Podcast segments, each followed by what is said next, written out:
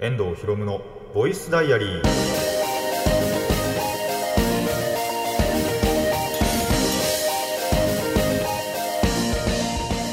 ラジオの前の皆さんこんにちは。遠藤博夢のボイスダイアリー。パーソナリティの遠藤博夢です。タイトル直訳すると声の日記。僕の身の回りで起きたことを話したり時に何かしらの紹介をする雑談系の番組です。いやー3月になりましたね。でねあの天気予報を見たところえー、気温が、まあ、最高気温がですけどなんで今はねこの収録中とかあとまあ収録来る時にはねそうでもなかったんですけども、えー、最高気温が20度ということで4ヶ月ぐらい早くねえかなってちょっと思ってるんですけど だっておかしくないですか？3月ですよまだ。もうちょいなんか 10, 10度っていうかあの1度2度ずつ刻みで上がっていくと思ったら一気に20度ぐらいに跳ね上がってあれ前日何度だったかな？さすがにそこまではね覚えてないんですけどもあのいきなりね20度にガンって跳ね上がるっていうことで最高気温がですけどとはいえじゃないかなっていう夏早くねって思いましたね。ガチで4ヶ月ぐらい早めのね、えー、最高気温が来てるわけですけどもまあほんと体調だけは崩したくねえなと思いますね。それこそ何度あいやあれボイスダイアリーだとまだ言ってないかな。多分言ってなかったかもしれないですけどあの1回でもそれ以降なかったかな。1回だけその気温差でアレルギーが出てガチで鼻水が止まらなくなった時期があったんですよ。しかもちょうど多分この頃だったと思うんですけどこれぐらいの時期だったと思うんですけど。そうそれでそのマジで鼻水止まんなくてでその検査行ったら気温差のアレルギーですって言われてそう。まあそれ以降出てないんですけどね一応。この気温差があっても。そのそれこそ秋から冬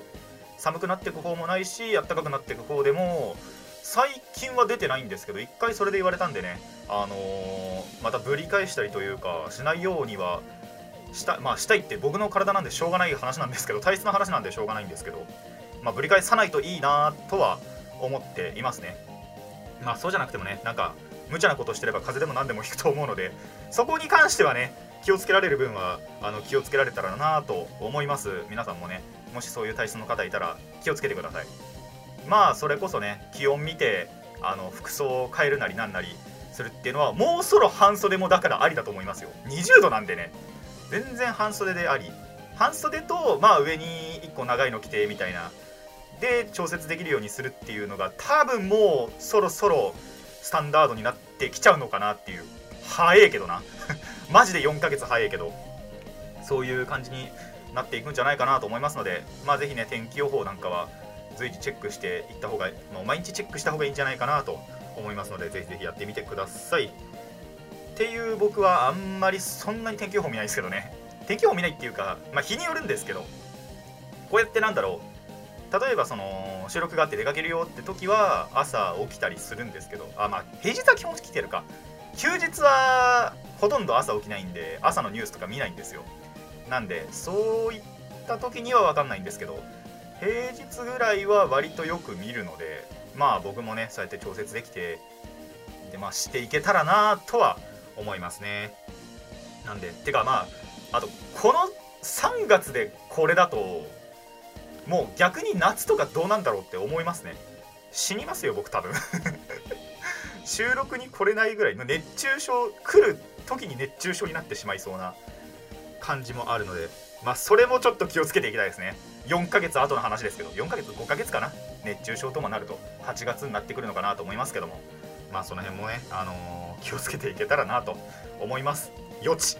予言の話ですけど。っていう感じでね、今回も始めていきたいと思います。遠藤ひろむのボイスダイアリー、今回はこんな1ページです。遠藤ひろむのボイスボイスダイアリー改めましてこんにちは。遠藤ひろむです。ということで、えー、とっととねコーナーに行きたいんですが最近やっぱりね紹介ばっかであんまりフリートークというフリートークをしてなかったなっていう感じがあったので今回はダラダラ喋っていきたいと思います。まあなんでね最近の話っていうところに行くんですけどもまあカードゲームをしなくなりましたね。カードゲームできてないんですよ。まあそれは集まってないからなんですけど別にあのカードゲーム熱が冷めたとかじゃないんですよ。本当にできてなくって。やりたいんだけどまあだから要はお誘いもかからないし、まあ、自分から誘ってもないっていう。あと誘いづらいっていうのがあるんですよ。何かっていうと、えー、友達うちで また一人コロナになりましたと。なんでまあそうじゃないやつを誘ってやるのはもちろんいいんですけど結局ねそいつのあのー、なんて言えばいいんだ？家を基本的にやっぱ家を借りていくのでそれでもそういう点でもねやっぱりその招集自分からはかけづらいしまあかけることはもちろんあったんですけど今までも。ただで全体にかけるってなるとその1対1じゃなくてね全体にかけるってなるとその1人がコロナでちょっと誘いづらくなっちゃったんで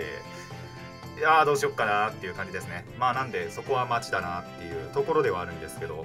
あのデッキのね再構築をしたんですよ。あの、MTG の話になっちゃいますけど統率者戦ってね多人数戦多人数でやることなかなかないんですけど 多人数戦とか言っておきながら1対1のコマンダーしかほぼほぼしないんですけど8割9割1対1ですからねあの、やってる比率。たまに3人とか揃ってやっと多人数になる。それでも3人だからな。できればやっぱ4人でやりたいんですよね。あのあくまで想定ですけどそのウィザーズ側のね想定なんですけどその統率者戦って4人がまあ基本となるというか。まあもちろんその4人以上でもいいし3人でもいいし。で2人用のその 1V、えー、1V1 コマンダーっていうのもあるし。なんですけど基本はその4人でやっぱりね4人ぐらいでやるっていうのが、えー、基準となってくるフォーマットなのでできれば4人でやりたいなっていうところもありつつただまあメンバーがねやっぱりいないのでそれこそ同年代ってだけでいくとマジで3人しかいないんですよ。そもそも。家のまあ近くの家のっていうの言えばいいのかな。でやってるのが3人しかまずいなくって。で4人目を誘うってなるとその1個下の世代を誘わなきゃいけなくってそれも含めてやっと4人なんですよね。なんで入れ替わりなんだろうメンバーを入れ替えて入れ替えてその統率者戦をやることができなくってじゃあ今日はこいつらとやろう。今日はこっちのメンバーでやろうみたいのがないんですよね。もう1対1でやるか全く同じの3人ないし4人でやるかしか。ないっていうのがちょっと最近の最近っていうかまあこの統率者戦をやりだした頃からのあの悩みではあるんですけど。でそんな統率者戦のデッキが僕一応5個持ってるんですけどそんなに持ってんのかって話なんですけどあのできてしまったっていうね感じがあって。でただそのうちの一つはそのなんだろう改造枠というかその飽きたら取っ替えていくみたいな感じでやってってるんですね。でその取っ替えたデッキの、まあ、3代目かな？を、まあ、新しく組んだのでそれはまあ言っちゃえば新規デッキかなっていう感じなんですけど。なんで新デッキ試したいなっていうのが一つとでそのもともとまあこれは崩さないだろうって思う4つのデッキのうち一番最初にその統率者編をやりだそうってなった時にまあ買った構築済みのデッキがあるんですけどその最初のデッキがまあ元の軸に戻したというか一回その変えてたんですよね。あのー、統率者デッキ面白くってこれからもし始めるっていう方におすすめなんですけどもあのーまずやっぱりメインとなる統率者がやっぱパッケージになってるわけですよ。ただその中にはサブ統率者っつってまあそっちの統率者に変えてなんだろうまたやることもできますよっていうまあ本当にサブ統率者がいるんですよねメインと別で。が2枚とか1枚か2枚かぐらい大体その同じデッキに入っていてまあその統率者によってはもしかしたらデッキの中身改造しなきゃいけないっていうこともあるんですけどそのまだ新しい戦略というか戦術とかも試せたりしてまあかつなんだろうな別のなんなら別の全く別物のデッキにしたりすることもできる。っていうところでそのサブ統率者がいるんですけどそっちにしてたんですよもともともともとっていうか、えー、2代目というか。でそっちの統率者にしてたのをそれこそ東北に帰ってた頃ですかね。にそのやりもしないのに統率者デッキ持ってってであの1人でぐるぐる回してたんですけどその時にあやっぱ戻そうってなって帰ってきてから1回でもその 1V1 でねコマンドやることあったのでその時に、まあ、卒業デュエルと称してその3つのデッキは全部試してでその最初のデッキはあの無事あの戻しましたね。もともとの軸に戻してまあ今はまだその練ってる最中という構築そのものはほぼほぼ出来上がってるんでまああとは実践してみてどれぐらいのキルターンになるのかなっていう感じですね。なんでその辺も試したいなと思いつつ。でそれこそ最後に組んだデッキって言ったらいいのかな。4つ目のデッキも改造してそう2つ目と3つ目は別にその改造するようなあれはなくってまあ随時なんだろう強化カードが来たら揃えら入れればいいかなっていう。ところで2つ目3つ目はほぼほぼ保有で。で4つ目のデッキがそのまた改造のしがいのあるというかいろんな統率者にできるんですね。それはまた1から組んだやつなんですけどそれももともとそっちにしようって思ってた統率者に変えた。その1代目のデッキはですねまあもちろんそれもやりたかったなって思ったデッキなんですけどまあなんだろう慣れてきたらというかそれで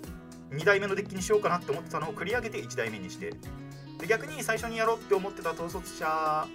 を2代目に持ってきて今その2代目って感じですね。なんでそのためにカードいろいろ買い足したりして。そうそれがめんどくさいから多分あの2代目のやつを繰り上げただったと思うんですよ。ただもういい加減飽きてきたなってなって飽きてきたっていうわけではないんですけどそろそろこっちにもしたいなってなって2代目のデッキにちょっと変えてみて1人で回してみたところを貸すっていう。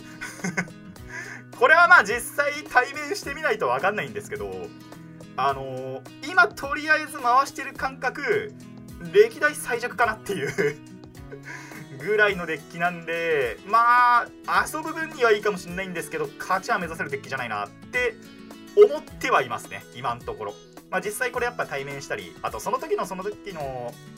引きによっても変わるんだと思うんですけどまあとにかくそんなところでねあのー、統率者なんかもやりたいしあーパイオニアまだ組んでないんだよな。でもパイオニアもやっぱりねそのもちろん自分でその1から組んでるデッキなんでそれもやりたいなっていうのがやっぱりあるところですね。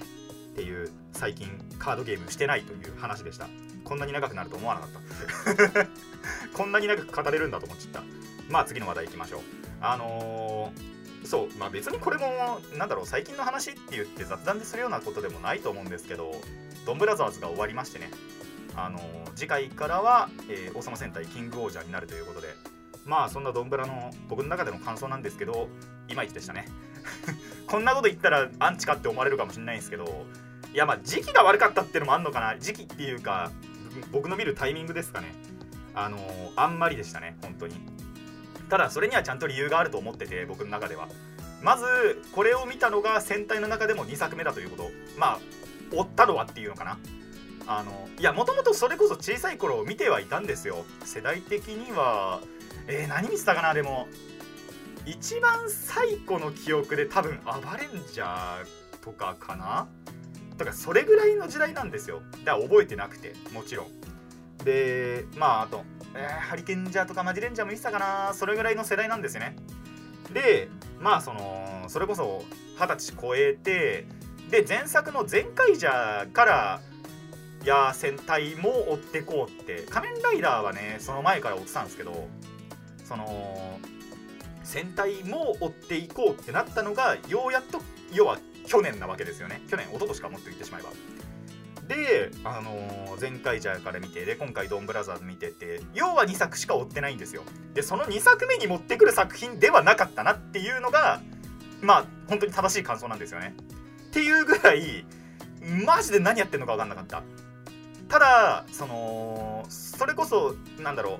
今までそのずっと戦隊を見てきてる戦隊大好きな人たちはあの結構そういうところからその感想は聞くんですけどまあドンブラだからいっかみたいな若干諦めでもないんですけどまあどまあドンブラやしみたいなところがさやっぱり最初からあったらしいんですよ。っていうことでなんだろう楽しんでる人の方がやっぱり多くってで毎晩毎晩とんでもないことをやってるなみたいなところをやっぱりよく感想を聞いてたんですけどその何してんのか分かんないっていうのが本当に僕からしたらマジで何してんのか分かんなくってなんで話についていけずあの、そこまでかなっていう感想でしたね。全体を通せば。ただもちろんそのであまあそう言ってしまえばストーリー性がほぼほぼなかったんですよ。ネタバレになってしまうかもしれないんですけど見ればわかるんですけど本当にその逆アニメみたいな感じで1話完結型みたいなところがあってなんかストーリーが進んでるんだか進んでないんだかよくわからない。っていうのが続くんですよねだいぶ。ただその中でももちろんちょいちょいなんかストーリーあ進んだなって思ったところがあってそういう時にはやっぱり面白いなってその話はあ面白かったなっていうかあ進んだなっていう実感があったのでそういった時はあの僕としては評価が高かったですその回は。ただじゃあそれが全体的にあったかっていうと1割ぐらいしかなかったんじゃないかな。1割はねえか1割は言い過ぎだな。あのー、あでも1割1割って言ったら1割だな。10%でまあ戦隊その1年やって50はあるうちの5はあればいい方だったんじゃないかな。まあ5はもうちょっとあるかな。さすがに。2割ぐらいあるかな。でも2割なんですよ。10話分ぐらいって考えればね。あのー、そうなんじゃないかなって思うんですけど。っていうことでまあそれぐらいだったかな。楽しめたのはそれぐらいだったかなっていうのは僕の個人的な感想です。あの2作目に見たからっていうのは本当にあると思います。それ以前からやっぱり見てる人ってなんかなんだろう。その小ネタがあったとかじゃないとは思うんですけどでもやっぱりとにかくその楽しかっただなんだって言ってたし最後の終わり方ももちろん僕はいいとは思ってるんですけど全体を通して見た時っていう話ですねやっぱり。ってなったのでまあ次回のねキングオージャーには期待をしたいなと思っております。ただあのー、いやどうなんだろう。勧められるかな。万人にやっぱりおすすめできるかって言われるとちょっと僕からは悩んでしまうのでえー、有識者にねぜひ聞きましょう。あの僕以上に詳しいっていうか僕は本当に2作しか見てないんで全然詳しくないと言っても過言ではないのであの周りにねそういう戦隊に詳しい詳しくてずっと見てるよっていうあのお友達とかいらっしゃいましたらそっちに進めてもらうといいのかもしれません本当に僕の個人的な感想ですけどいまいちでしたっていうドンブラザーズはねっていうのが、えー、最近あったなと思いましたねということでね、いい時間なんで、前半はこれぐらいにして、後半もね、あのー、だらだらっと喋っていこうと思います。以上、雑談前編でした。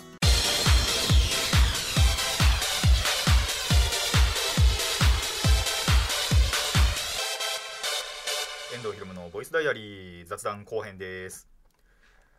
えーと、そう、パズドラがね、あのガンダムとコラボしまして、全くやってね 全くやってねやべえやんなきゃと思いつつガチャもね無料分しかちょっとまだ引けてなくって。でダンジョンもやっぱりあるんですけどほとんど潜ってないんですよね。なんでやんなきゃなーっていうところだったりはするんですよ。もうやらねばとはなってます。やらねば引かねばとはなってるんですよ。でモチベーションも上がってるんですけど上がってるはずなんですけど全然触れてないっていうね。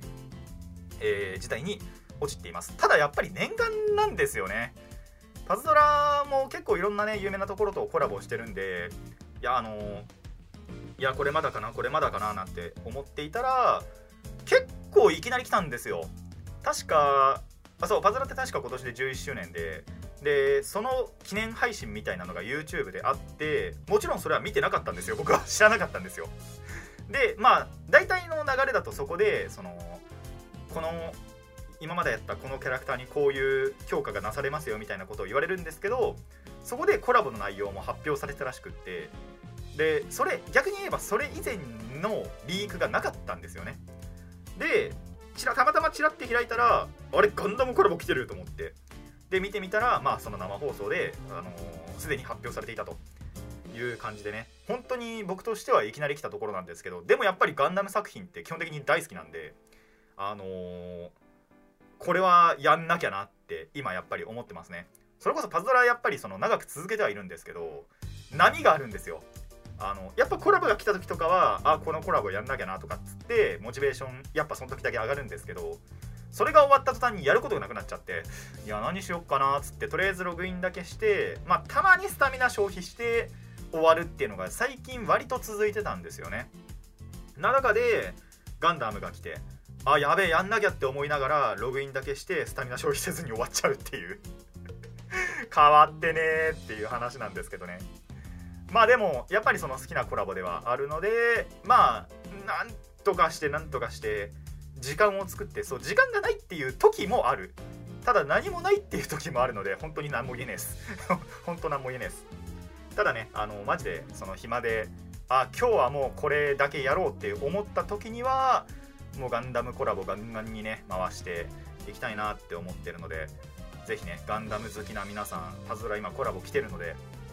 回してみるといいんじゃないかと思います。ラインナップ的にもね結構まあ丸いなって思うところのラインナップではある。もちろん足りないなって思う部分もありはしますけど。ただそんなこと言ったらガンダム切りないんでね。本当に切りないんで。あのー、だってえ作品数だけでも多分4 5 0作品ぐらいはあると思うんですよ。小説だけとかもありと思いますしあのー、まあ映画作品 OVA のみとかってのもあ OVA のみはないかな。とかあと SD ガンダムとかあとガンプラ作品とかも含めると多分え100近くあるかな？そんなにはないかな？でもやっぱりでその辺から全部から例えば1個ずつ出すにしても要は200300ぐらい来るわけじゃないですか。ってなるとねそれはちょっと多すぎるんであのこれ出してほしいなとかはそれこそガンダムのゲームであるあのー、マキシブ今だとなんだっけクロスブースとかあのバーサスシリーズってアーケードありますけどその辺で出してもらうとしてなんかあれもアップでくるらしいですね。まあ僕やってないんですけどね。ただあの友達がよく2人でやりに行ったりしてるんでたまに話だけ聞くのかなってところなんですけどそうあのー、そういうのもあるのであれはもう完全にガンダムに特化してるゲームで結構いろんな作品からあのー、ちゃんとなんだろう参戦してる。でこれからもねまたその作品増えても増やせるようなゲームなんでそっちはいいんですけどパズドラはねあのー、やっぱパズドラがメインなんでコラボってなったらやっぱりあのなんだろう縮めるのはねしょうがないのかなと思いつつ。まあなんで逆にこれからのコラボに期待したい期待したいですね。あの今後どういうところの作品から出してくるのかっていうのは結構あの期待ができるそんな部分じゃないかなと思っています。それこそまあちらっと言っちゃいますけど今回ではユニコーンが出てないんですよね。やっぱユニコーンって結構ガンダムの中でも割と地位を得てる作品だなって思ってるんであ今回来なくて今回来ないんだと思いつつ。まあでもじゃあ他のコラボでなんか削ったらいいのあるかって言われると割とそんなことなくってまあ本当に全体的に今回は今回で丸いラインナップだったのかなと。まあ第2弾とか第3弾とかあればその時にまた丸いラインナップにどんどんどんどん増やしていく。あとハサウェイもなかったですね。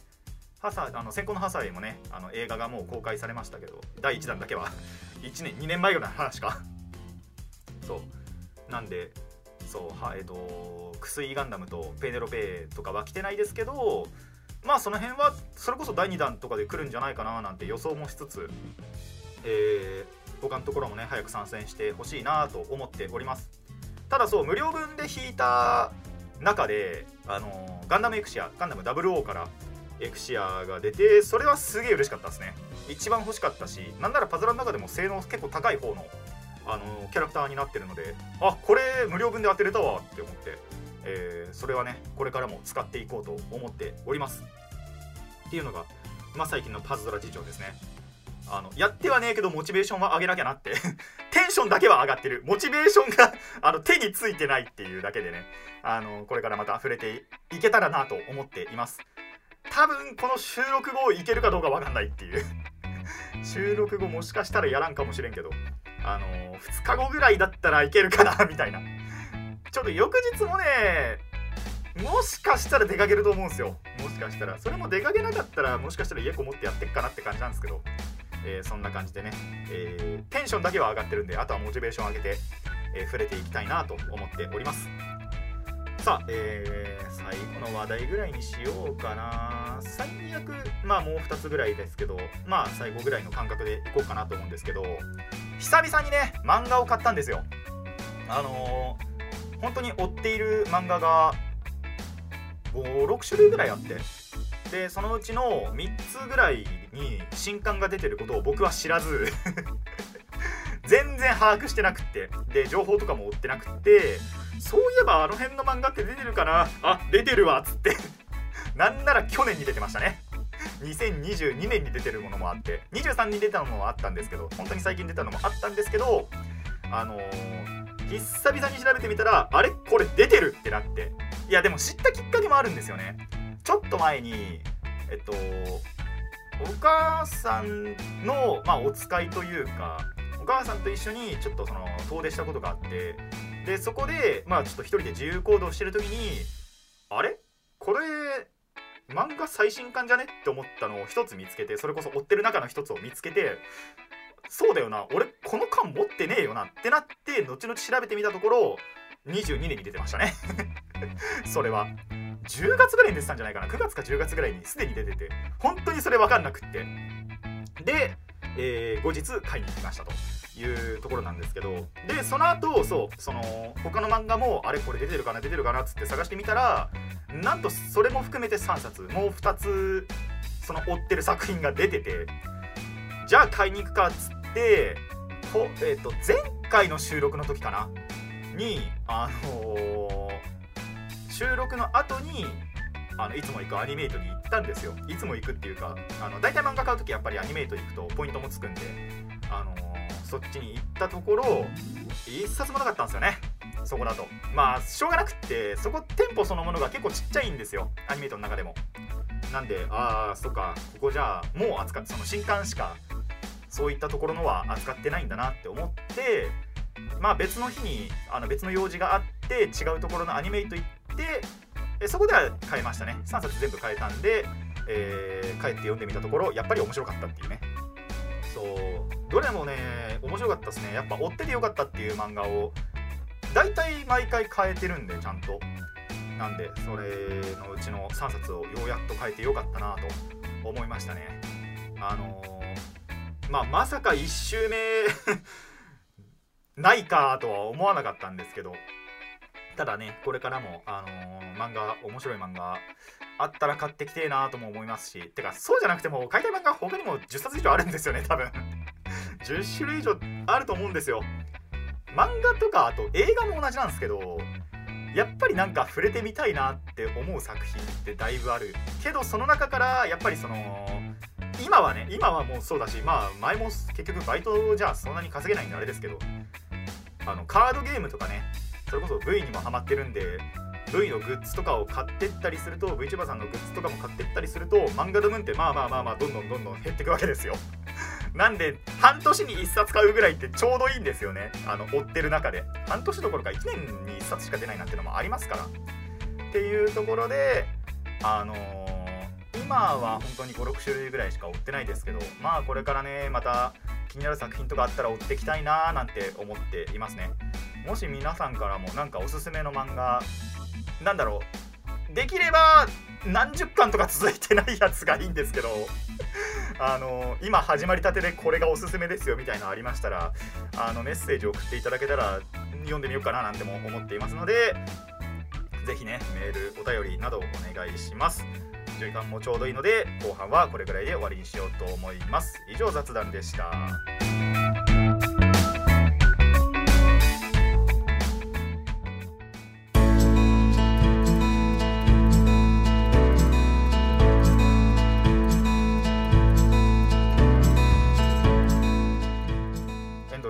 ダイアリーそろそろお別れの時間になってまいりました。この番組ではお便りを募集しています。ラジカスネットのメール送信フォームまたは Twitter そしてマシュマロまでお願いします。質問や感想トークのリクエストなど何でも OK です。たくさんのお便りお待ちしています。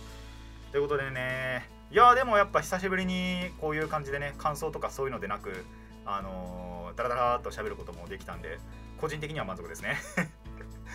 次回どうしようかな。まあ何もなけりゃそれこそね話のネタが何もなければ紹介とかにも行きたいなと思うんですけどやっぱなんか毎回迷走するんですよね。これがしたいはずなのにっていうことをせずに紹介ばっかしてる気もするのでまあこれからもねだらだらこうやって喋る回っていう方を増やしていきたいななんて思っています。もともとはそっちが本会だったはずなのでね紹介ばっかしてるとそっからちょっと脱線気味だなって思ったんでまあ初心に帰れてよかったなと思いつつこれからもねそれを忘れずに生きていかなきゃな これこれを続けていかなきゃなって思っているところですね。なんでもしなんか脱線気味で最近紹介また多くなってねえかなんて思ったらあのメッセージいただけるとすごい嬉しいかなって思います。あそっかまた最近紹介ばっかだったかってやっぱりなりたくないんでね。あの皆さんからの指摘もあのちゃんと受け止めようと思ってるので、え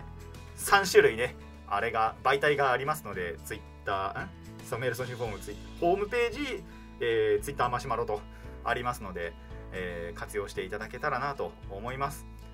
あれそういえば結局ツイッターのあの問題ってどうなんですかね？なんか有料にそう有料になったらさすがにツイッターは閉じようかなって思ってます。お金かけてまでその続けようとそれでは思ってないのでツイッターマシュマロもしかしたらまあそれこそ本当にその有料になったらなんかそういう感じのニュースじゃないですけど告知が来たんですよね。確か。なんでそれが来たらえっ、ー、とその2つはおそらく閉じるんですけどなんでその前にねもしメッセージを送りたいとまああと来なければもちろんそのまま続けようとも思ってるのでえっ、ー、ともしそうなった時のためにもしねツイッターから メッセージを送りたいという方はあのリンク貼ってあるはずはずなので、えー、そちらからねメッセージ送っていただけたらなと思います。まあもちろんその無料のままであれば続けるのでそこはご心配なくというか 無料のままであれば、えー、ご心配なくというところですね。ただそれ本当に未来どうなるかわからないのでもしそうなったら閉じますよっていうのは先に言っとこうかなと思います。ということで今回はここまでといたしましょう。遠藤博文のボイスダイアリー。ここまでのお相手は遠藤博文でした。次のページもお楽しみに。